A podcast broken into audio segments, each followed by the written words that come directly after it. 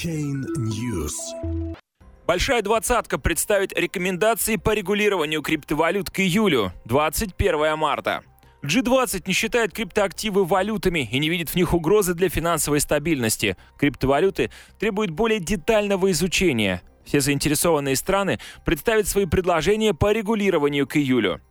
Страны, принявшие участие в саммите Большой Двадцатки в Буэнос-Айресе, выразили согласие с тем фактом, что криптовалюты необходимо больше изучить, прежде чем можно было бы выдвинуть какие-либо рекомендации по их регулированию. Об этом сообщил на итоговой пресс-конференции председатель Центрального банка Аргентины Федерико Штурцнегер. Все заинтересованные страны должны представить свои предложения на тему криптовалютных активов к июлю. В июле у нас должны быть очень предметные и конкретизированные рекомендации. Не в отношении того, что мы собираемся регулировать, а на тему того, какие данные нам понадобятся, заявил Штурценеггер. Министры финансов и руководители центральных банков стран Большой Двадцатки в своем итоговом совместном комьюнике сделали заключение о том, что криптовалютные активы не имеют стандартных функций валюты, и не являются угрозой глобальной финансовой стабильности. При этом криптовалюты несут в себе риски в плане защиты прав потребителей и инвесторов, а также риски ухода от налогов и отмывания доходов.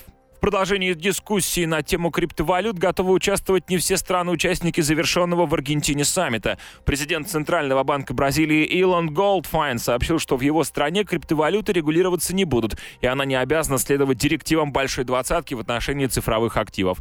Основными странами, выразившими желание внедрять криптовалютное регулирование, являются Франция, Германия, США и Япония. Представители первых двух стран больше сконцентрированы на вопросах защиты прав инвесторов. США и Япония больше обеспокоены обеспокоены введением незаконной деятельности с помощью криптовалют.